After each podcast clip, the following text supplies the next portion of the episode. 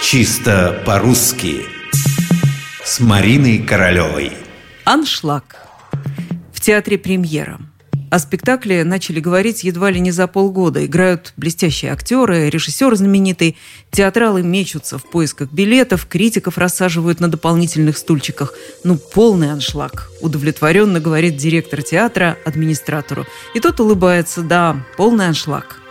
Но что-то здесь не так. Давайте разбираться, что такое аншлаг.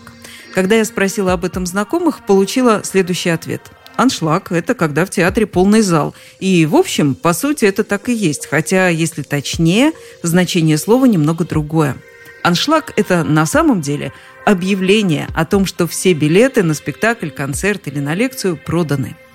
Из всех славянских языков аншлаг проник только в русский, украинский, белорусский и болгарский. В других его нет – Откуда слово проникло? Ну, как и можно было предположить из немецкого. Там аншлаг значит объявление афиша.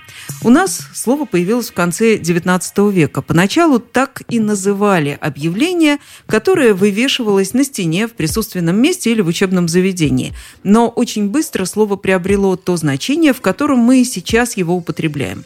Чехов, например, пишет письмо Лике Мизиновой, это 1899 год, о том, что «Чайка» идет в девятый раз с аншлагом, билеты все проданы. Заметьте, не с полным аншлагом, а просто с аншлагом. И это логично, если учесть, что аншлаг – объявление о том, что проданы все билеты. Как же такое объявление может быть полным или неполным.